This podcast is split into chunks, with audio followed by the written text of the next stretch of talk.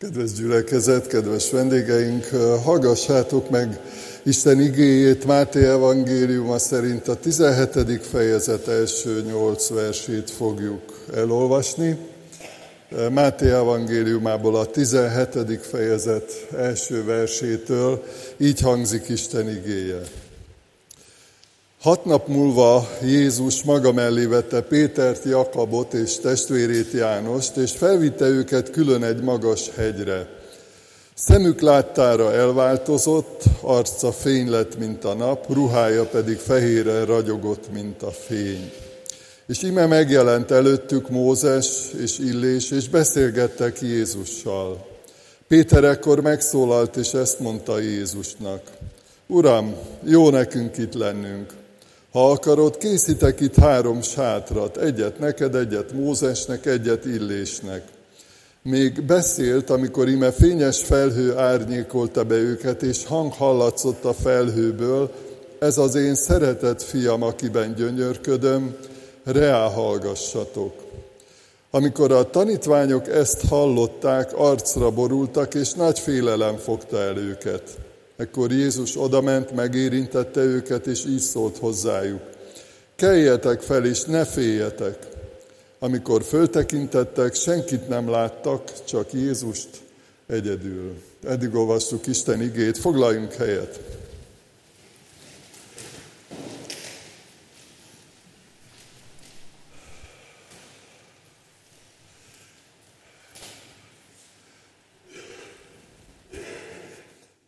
Kedves gyülekezet, kedves testvéreim, kedves vendégeink, néhány szót szeretnék mondani az elmúlt hétről, az ifjúsági táborról, mielőtt az igehirdetést elmondom.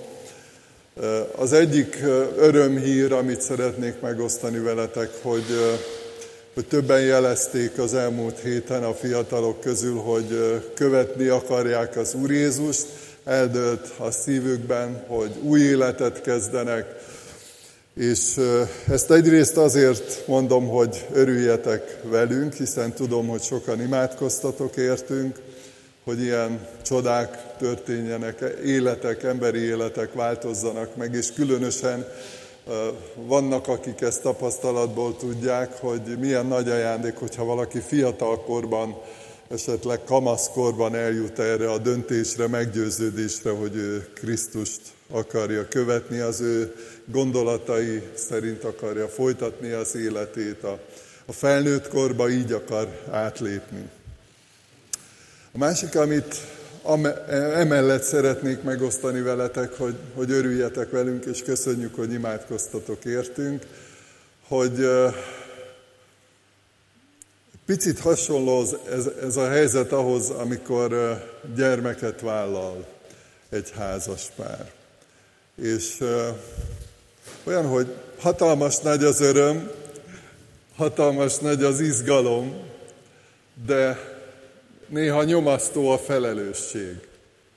Hát új élet érkezett, új élet született, és így ezt szeretném veletek megosztani, ez van a szívemen, hogy nagy felelősség, hogy ennyi fiatal, több mint ötvenen voltunk összesen a táborban, és hogy mi, mint szülők, nagyszülők, dédszülők, Ibolya néni némelyeknek lehet, hogy az ük nagymamája lehetne, tehát hogy nagyon széles az életkori skála itt a gyülekezetünkben, de hogy örüljetek nekik, szeressétek őket, ugyanolyan elevenek néha, meg engedetlenek, mint mi voltunk, bár én is már sokszor elfelejtem azt, hogy milyen voltam gyerekkoromban, így kell egy kicsit emlékeztetni magam, hogy el ne felejtsem.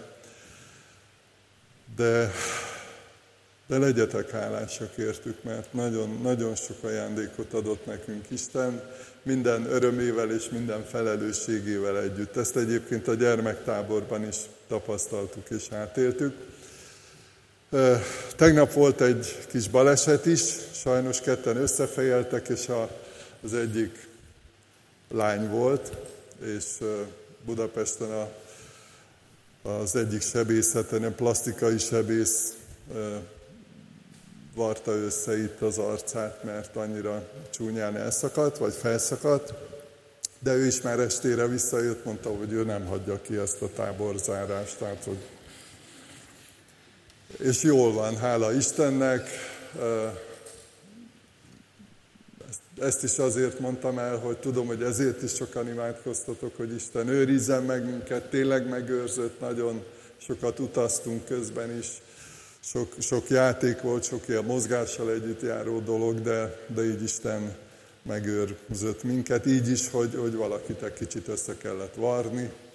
Nekünk is voltak ilyen időszakok a családban, hogy volt Szegeden egy ilyen házi baleseti sebészünk, aki általában varni szokott valamelyikünket, tehát valami ilyesmi mindig történt a családban. No, hát tudnék mesélni még sokat, de most nem akarok, majd lesz, azt gondolom, hogy lesz beszámoló a táborról, és akkor majd ők személyesen is elmondják.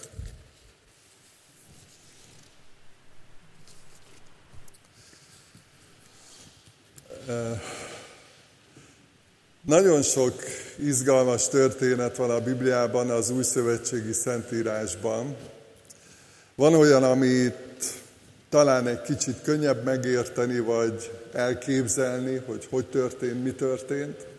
És vannak olyan történetek, események, és ez is azok közé tartozik, amiket felolvastunk, amit így ismerünk általában, hogy a megdicsőülés hegyén volt Jézus a tanítványokkal, és ott vendégségbe megérkezett Mózes és Illés.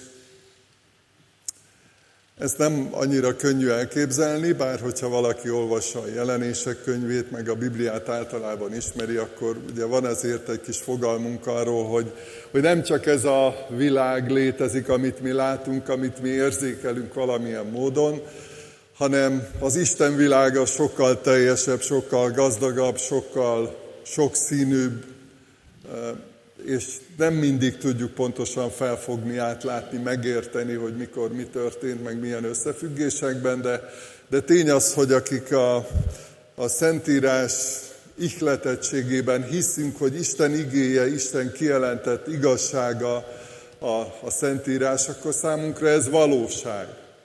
Tehát ami egyébként a reménységünk, ami az érzékeinken, vagy az érzékelhető valóságunkon kívül van, és olvassuk a Szentírásban, az is valóság nekünk. Péter apostol fogalmazza ezt többek között csodálatosan, hogy Jézus Krisztusról, hogy, hogy bár nem láttátok őt, szeretitek.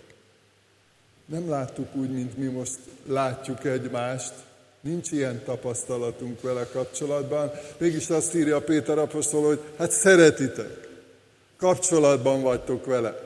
Beszéltek hozzá, kifejezitek az érzelmeiteket felé, El, elmondtok neki sok mindent. Tehát valóság számunkra a megváltó az Úr Jézus Krisztus. A történet eseményeire térve azt olvastuk, hogy hat nap múlva Jézus maga mellé vette Pétert, Jakabot és testvérét Jánost, felvitte őket egy magas hegyre, és szemük láttára elváltozott, arca fény lett, mint a nap, ruhája pedig fehére ragyogott, mint a fény.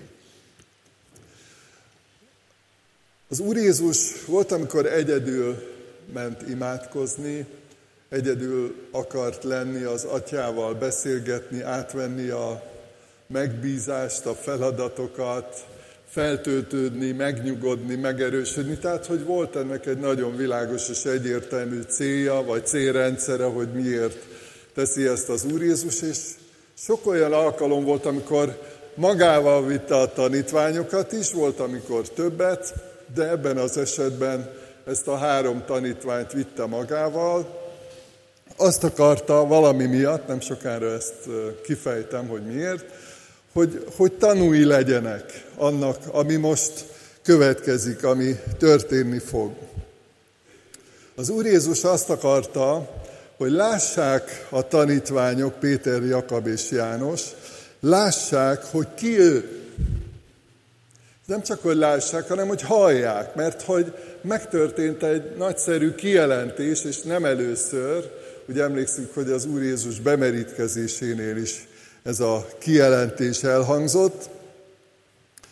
Ő az én szeretett fiam, akiben gyönyörködöm, ráhallgassatok.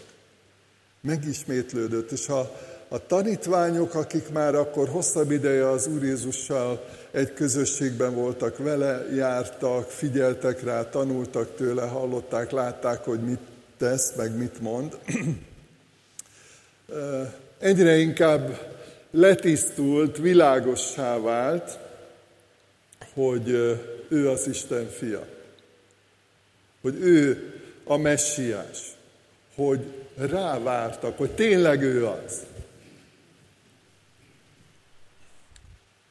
A tanítványoknak szükségük volt erre a megerősítésre, hogy tudják, hogy ki a megváltó.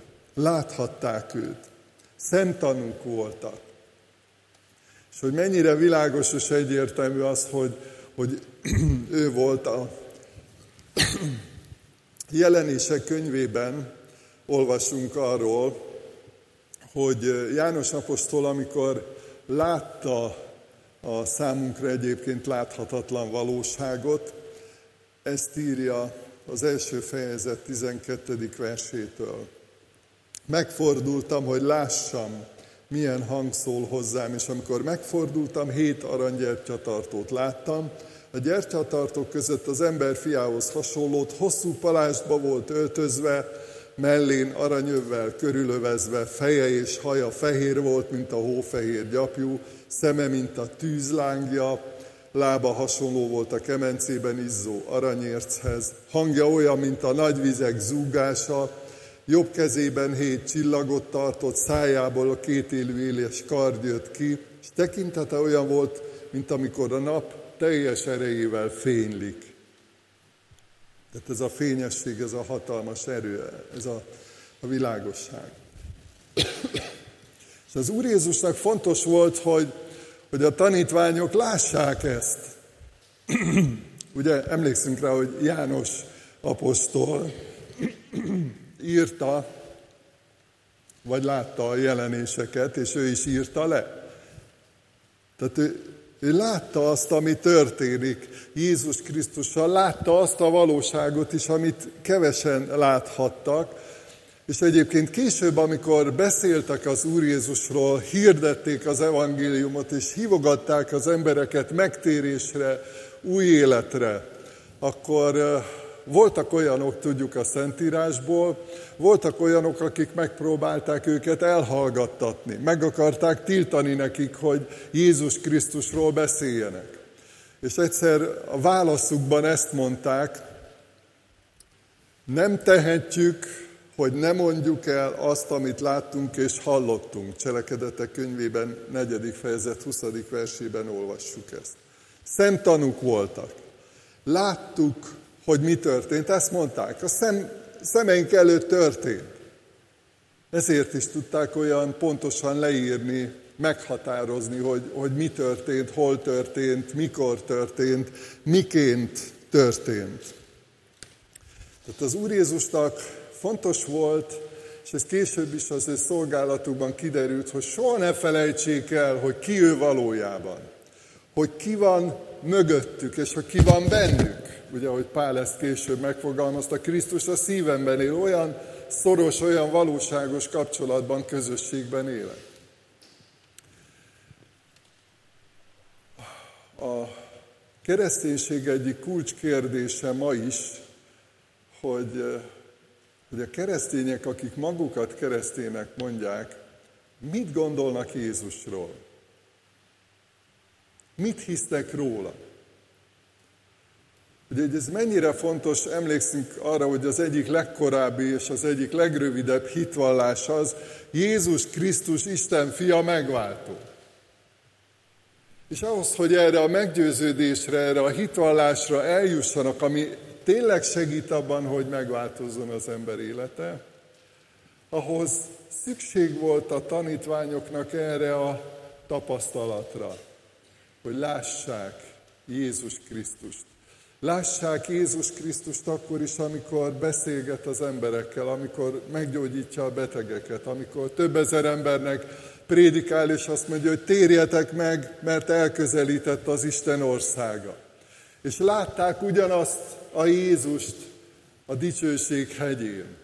Ő volt az, félreérthetetlen, és tudták, összerakták később, egyértelművé vált számukra, hogy tényleg ő az.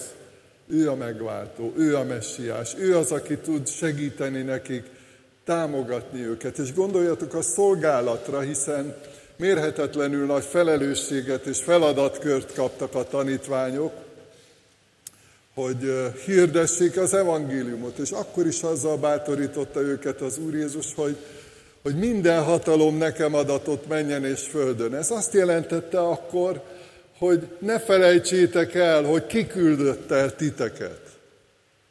Hogy nem csupán egy főnök, nagyon jó dolog, amikor egy főnök meg tudja mondani, hogy hova kell menni, meg mit kell csinálni. Nem csupán egy vezető, vagy nem csupán egy családfő, az Úr Jézus, a meg, messiás, az Isten fia, a megváltó.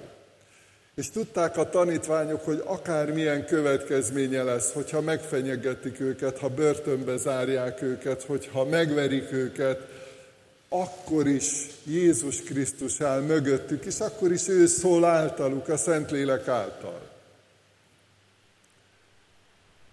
A tanítványoknak szükségük volt erre, hogy, hogy lássák Jézus Krisztust. Felkészítette őket a szolgálatra. Azt mondta egyszer a tanítványoknak, hogy elküldelek titeket, mint juhokat a farkasok közé. Ez nem egy kellemes kirándulás, a farkasok közé benni bárányként, de hogyha tudják, hogy ki az, aki elküldte őket, ki az, aki minden hatalom menjen és földön, akkor el fognak indulni, és nem félnek a farkasoktól, nem félnek a halálos veszélytől. És ez a megrendítő tapasztalata a történelemnek, vagy a történelmen keresztül a, a kereszténységnek, hogy minden korszakban, amikor ilyen halálos fenyegetettségben élt a kereszténység, hogy fejlődött, erősödött. Nem lehetett elpusztítani, mert hogy az élet van a Krisztusban, a Krisztus tanítványaiban. Az igazi, az elpusztíthatatlan élet, vagy ahogy másképp mondja az ige, az örök élet, a valóságos élet. Be akarta vonni az Úr Jézus a saját életébe kapcsolatrendszerébe, a szolgálatába a tanítványokat. És ma is ez történik. Be akar vonni minket a saját életébe. Ezért mondja azt az Úr Jézus, hogy jöjjetek hozzám, minnyáján, akik megfáradtatok és meg vagytok terhelve, és én megnyug, megnyugvást adok nektek. Nem csak feladatokat ad, nem csak erkölcsi mércéket mutat, hogy így kellene, meg úgy kellene, hanem azt mondja, hogy jöjjetek hozzám. Kapcsolódjatok hozzám. Bízzatok bennem, kiáltsatok hozzám. Milyen sok ilyen bátorítás van az igében, hogy kiálts hozzám, és meghallgatlak.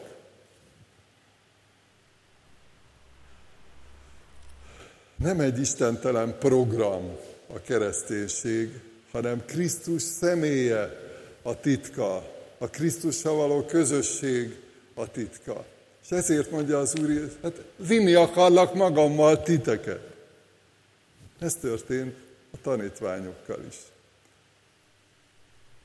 És meglátták a tanítványok ezt a csodálatos mennyei kapcsolatrendszert is, amiben megláthatták Mózest, aki ugye tudjuk, hogy Isten népe történetében, az Ószövetségben tulajdonképpen a törvényt jelentette, az isteni tökéletes kijelentést, az isteni gondolatot, gondolkozásmódot, illés meg a profétaságot, ahogy Isten megajándékozta olyan látással ezeket a profétákat, hogy, hogy látták Isten szemével az embereket, a, a, az eseményeket, a világot, minden ilyen értem. És az Úr Jézus azt mondta, hogy gyertek be, megmutatom, láthatjátok, kapcsolódhattok hozzám, és kapcsolódhattok ezzel az örökkévaló Istenhez, és az ő országához, az ő világához, az embereihez kapcsolódhattok, hogyha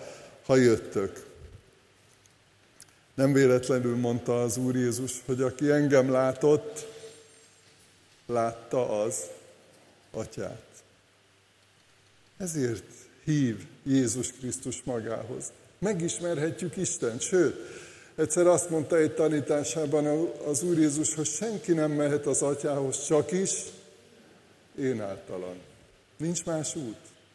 Én vagyok az út, az igazság és az élet. És annyira bátorító ezt látni, ahogy az Úr Jézus hívta magához a tanítványokat. Jöjjetek velem, menjünk együtt.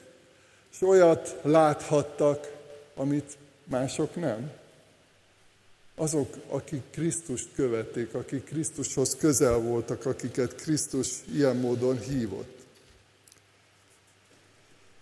Fontos, hogy felismerjük Jézust, és aztán, hogy megismerjük Jézust. Pálapostól azt mondta, ez sokszor eszembe jut, hogy, hogy az élet célom az, hogy megismerjem Krisztust. És akkor ilyenkor felvetődik a kérdés, hát miért nem ismerte? Hát dehogy nem. De akkor mire gondol? Arra, hogy olyan végtelen az isteni tökéletesség, az isteni bölcsesség, és mi emberek olyan korlátozottak vagyunk sok szempontból. Okoskodni szoktunk, meg tudunk is, de, de azért, ha őszinték vagyunk magunkhoz is, meg egymáshoz, meg kell látnunk, hogy hát alacsonyabb rendű a mi gondolkozásunk, mint Isten gondolatai. Ezt ugye nemrég idéztem is, hogy amennyivel magasabb az ég a földnél, annyival magasabb az én gondolataim a ti gondolataitoknál, mondja Isten. A tanítványok tanúi lehettek annak ebben a csodálatos történetben, hogy a mennyei atya megerősítette a Jézus Krisztusról szóló kijelentést. Ugye említettem, hogy a bemerítésnél is, ő az én szeretett fiam, akiben gyönyörködöm, ráhallgassatok. Ma is megerősíti bennünk ezt a valóságot, ezt a csodát, hogy felismerhetjük Jézus Krisztusban. Tegnap az ifjúsági táborban hát úgy, úgy döntöttek a, a tábor vezetői, meg hát nyilván megkérdeztek engem is, hogy, hogy hát legyen-e úrvacsora a végén. És hát egy ilyen ifjúsági szálláson azért nagyjából el tudjátok képzelni, hogy milyen viszonyok vannak egy hét táborozás után, mondjuk, hogy milyen rend van, meg az asztalok hogy állnak, meg sok minden, mindegy. Többit a képzelőerőtökre bízom. De annyira egyértelműen ebbe a, az irányba vitt minket Isten, hogy, hogy annyi ajándékot kaptunk tőle egész héten az igében, a szeretet közösségben, az örömben, az élményekben, hogy hát megterítettünk egy asztalt, úgy, ahogy itt szoktuk az utóbbi időben, technikailag ugyanazzal a formációval, hogy mindenki külön kis poharat, meg kenyérdarabkát kap. Tehát vigyáztunk egymásra is, ilyen módon is. És amikor meghívtam az úrvacsorai közösségbe őket, akkor, akkor azt kértem tőlük, hogy, hogy csak az jöjjön, aki tényleg Krisztust akarja követni. Aki tényleg odaadja az életét. És ha már voltak előtte bizonságtételek, tehát többen elmondták, hogy eldőlt a szívükben, hogy követik az Úr Jézust, már ezt is alig tudtam elmondani, mert annyira, annyira erősen tapasztalható, érezhető volt az, a, az az ajándék, amit Istentől kaptunk. És, és hát így el, elindultak. Elindultak a, a fiatalok, olyanok is, akik életükben először. Úgyhogy hogy felelősség, azt kértem, hogy, hogy felelősséggel gondolják végig, imádkozzák meg, hogy, Tényleg ezt akarják? akkor is, ha senki nem áll föl mellettük, akkor is, ha egyedül indulnak el, de akkor is akarják. És,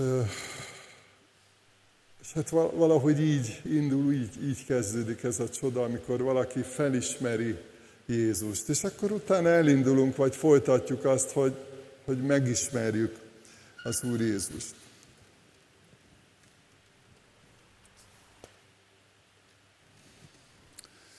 És végül arról szeretnék még néhány szót mondani, hogy ez a nagyszerű történet, ez a csoda, amit itt olvastunk, ez, ez mit jelenthet a, a mindennapokban? Egy nagyon érdekes mondat van itt, amit Péter mondott, általában ő volt az ilyen szóvivő a tanítványi csapatban. És azt mondta, hogy Péter megszólalt, negyedik versben olvastuk. Ezt mondta Jézusnak, Uram, jó nekünk itt lennünk. Ha akarod, készítek itt három sátrat, egyet neked, egyet Mózesnek, egyet Illésnek. Hát maradjunk itt, nem? Fönn a hegyem, gondoskodunk a ennivalóról is, hogyha kell. Nyilván végig gondolta ő ezt, hogy ezt hogy lehetne kivitelezni, hogy ott maradhassanak. És annyira magamra ismertem, hogy ilyen vagyok, meg ha szabad így mondanom többes szám első szemébe, hogy ilyenek vagyunk, vagy van ilyen hajlamunk, vagy hajlandóságunk, hogy ilyen fenn a hegyen, a csendben, a dicsőségben, a nyugalomban, ahol senki nem zavar, senki nem kiabál, nem zúg a szomszédnak a ventilátora, teljesen béke van, jó van, nincsenek kísértések, nincsenek bántások, támadások, félreértések, és csak ott élvezzük Jézussal, meg hát azért nem akármilyen társaság, Mózes, meg Illés.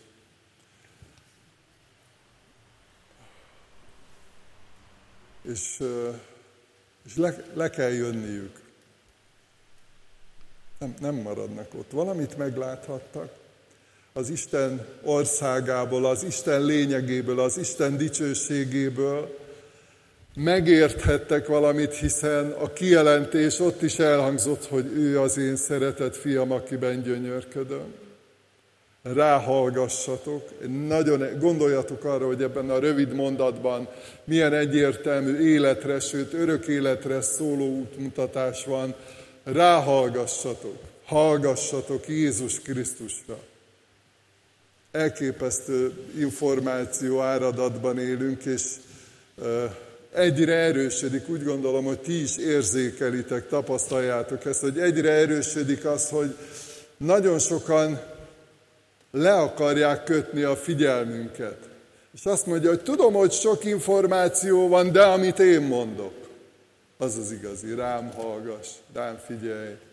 Az összes reklám, rengeteg olyan dolog van, ami, ami minket céloz, ami figyelmünket célozza meg, és azt mondja, rám figyelj, akkor jól jársz, ha rám hallgatsz. És ugye ez a hallgass rám, ez nem csak annyit jelent, hogy eljut hozzám az információ, hanem benne van az engedelmesség, hogyha hallgatok valakire, akkor nem csak az információ jut el hozzám, hanem annak a szellemében cselekszem.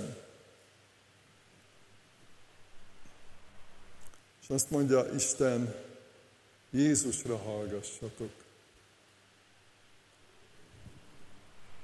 az Úr Jézus, amikor azt mondta, hogy, hogy elküldi majd a pártfogót. Azt mondja, hogy ő majd a Szentlélek, akit az én nevemben küld az Atya, engem fog dicsőíteni. És eszetekbe juttat mindent, amit én mondtam nektek. Hallgassatok erre a Jézusra, hallgassatok erre a Szentlélekre, aki eszetekbe juttatja az Úr Jézus gondolatait, üzeneteit. Érdekes, hogy Jézus akkor még nem akart maradandót építeni ott a hegyen, a dicsőségben. Pedig tudjuk, már ószövetségi utalások is, proféciák is vannak arról, hogy, hogy majd lesz egy új ég, lesz egy új föld, egy új dicsőséges otthon. amiben nem lesz mulandóság, nem lesz sebezhetőség, egy, egy új otthon, nem lesz benne romlandóság. Lesz új Jeruzsálem. Ha valakit érdekel most, vagy emlékszik rá, vagy ha lehet, akkor otthon olvassátok el a jelenések könyvében a 21. fejezetet. Ott szó van az új Jeruzsálemről, az Isten dicsőségében felépült városról. De most még nem vagyunk ott. Vágyunk oda. Pál apostol is azt mondta, hogy Krisztussal lenni mindennél jobb. Vágyom elköltözni. Van, van benne egy ilyen, vagy volt benne egy ilyen, és azt gondolom, hogy minden egészséges lelkű hívő emberben van egy ilyen vágyakozás Krisztus után, hogy minél közelebb, minél szorosabb közösségben, kapcsolatban lenni vele. Lesz új Jeruzsálem, de most még nincs, nekünk nincs. És lejöttek a hegyről, és folytatták Jézus Krisztus munkáját, mert ő elment. De a mennyei dicsőségben van, azt írja Isten ige, hogy esedezik értünk, fontosak vagyunk neki, imádkozik értünk. A mennyei atya jobbján van, és esedezik értünk. A földi életben az Úr Jézus azt mondta, hogy a rókáknak barlangjuk van, az égi madaraknak fészkük, az emberfiának nincs hova lehajtani a fejét. Szegénységben, egyszerű körülmények között élt, tudatosan vállalt, hadd mondjam így, hajléktalanságban élt az Úr Jézus. És ennek a, a fő oka az volt, hogy elérhető akart lenni. Sokszor vándorolt, ment városról városra, településről településre, és és ilyenkor történt meg az, hogy megérintette valaki, mert hitte azt, hogy meggyógyítja. Ilyenkor történt meg az, hogy meghallotta a kiáltást. Jézus, Dávidnak fia, könyörülj rajtam. Ott volt. Hát ha fönn van a hegyen a dicsőségben, kiabálhatunk. Nem hallja. De így, hogy, hogy a Szentlélek által most köztünk van, és akkor a földi szolgálatában ott volt, meghallotta ezeket a sóhajokat, kiáltásokat. És van, amikor az én szolgálatom most a farizeus és a vámszedő imádságáról szólt a táborban, és ugye ott van az az imádság, hogy Isten légy irgalmas nekem bűnösnek. Hát ez nem egy hosszú imádság, nem egy szép imádság, csak hogy jó. És ezért vagyunk itt ezen a földön tanítványok, hogy meghalljuk mi is ezeket a sóhajokat, ezeket a kiáltásokat. Jézus ezért nem maradt ott abban a dicsőségben. És tudom, hogy sokan vagytok olyan helyzetben, olyan emberekkel körülvéve, olyan betegekkel, olyan szomszédokkal, akikkel néha nagyon nehéz, és néha alig bírjuk el ennek a felelősségét, hogy nem tudunk mindenkinek tökéletesen segíteni, meg tökéletes megoldást adni. Mégis azt érezzük, hogy, hogy ott vagyunk. Nem, nem vagyunk mindig itt, nem énekelünk mindig ilyen csodálatos énekeket, hanem hazamegyünk, munkahelyre megyünk. És hogy, és hogy ez jól van így. Akkor is, ha néha kényelmetlen, akkor is, ha néha nem értjük, hogy most mi van.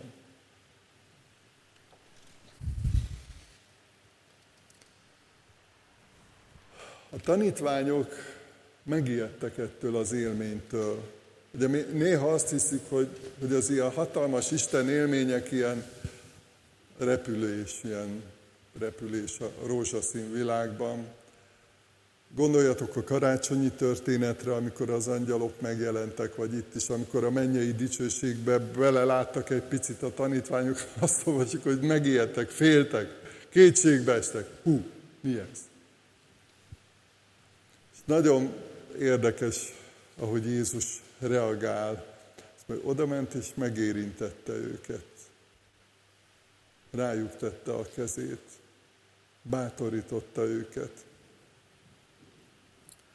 Keljetek fel, ne féljetek.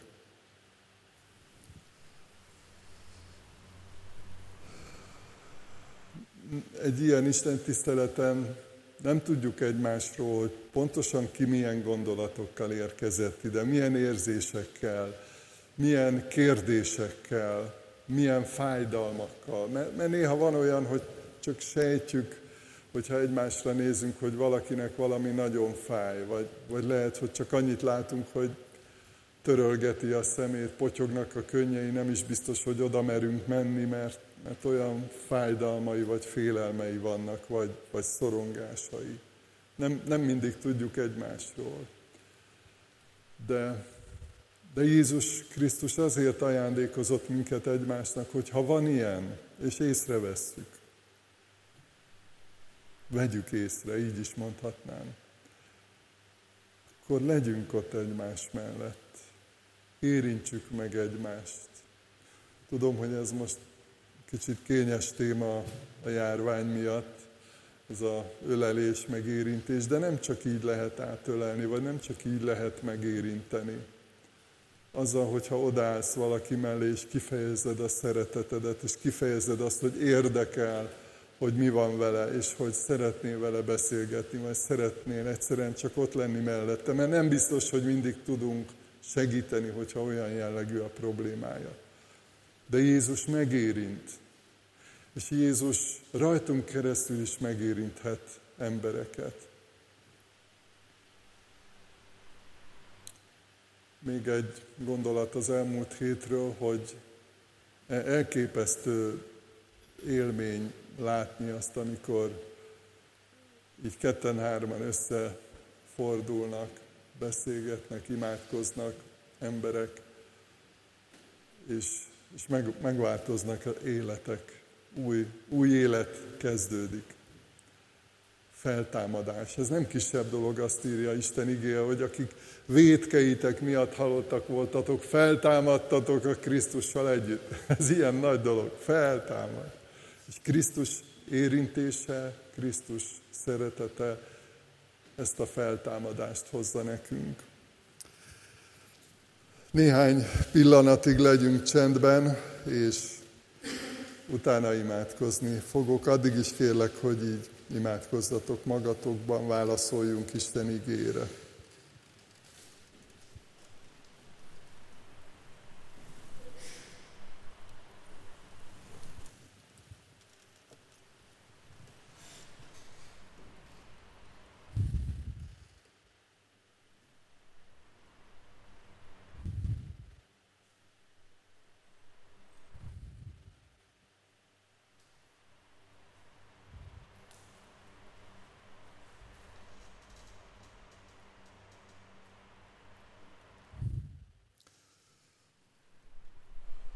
Drága Istenünk, annyira örülünk annak, hogy ezekről olvashatunk, és, köszönjük, hogy nem csupán, mint egy információ jut el hozzánk, hanem a Szentlélek által ennek a bölcsessége, igazsága, értelme, ereje eljut hozzánk, és köszönöm, hogy így változtattad meg a mi életünket is, így bátorítottál, vigasztaltál, vagy éppen így küldtél minket szolgálatba, Urunk, kérünk téged, hogy érintsd meg most is a lelkünket, és segíts, hogy akár ilyen elképesztő és csodálatos élményeink vannak, akár éppen küzdünk valamivel, vagy félelmekkel, vagy fájdalmakkal, érints meg minket, drága Úrunk, és, és vezess tovább minket, hogy tényleg a, a Te országod megvalósuljon, kiépüljön, és mi, mi magunk is benne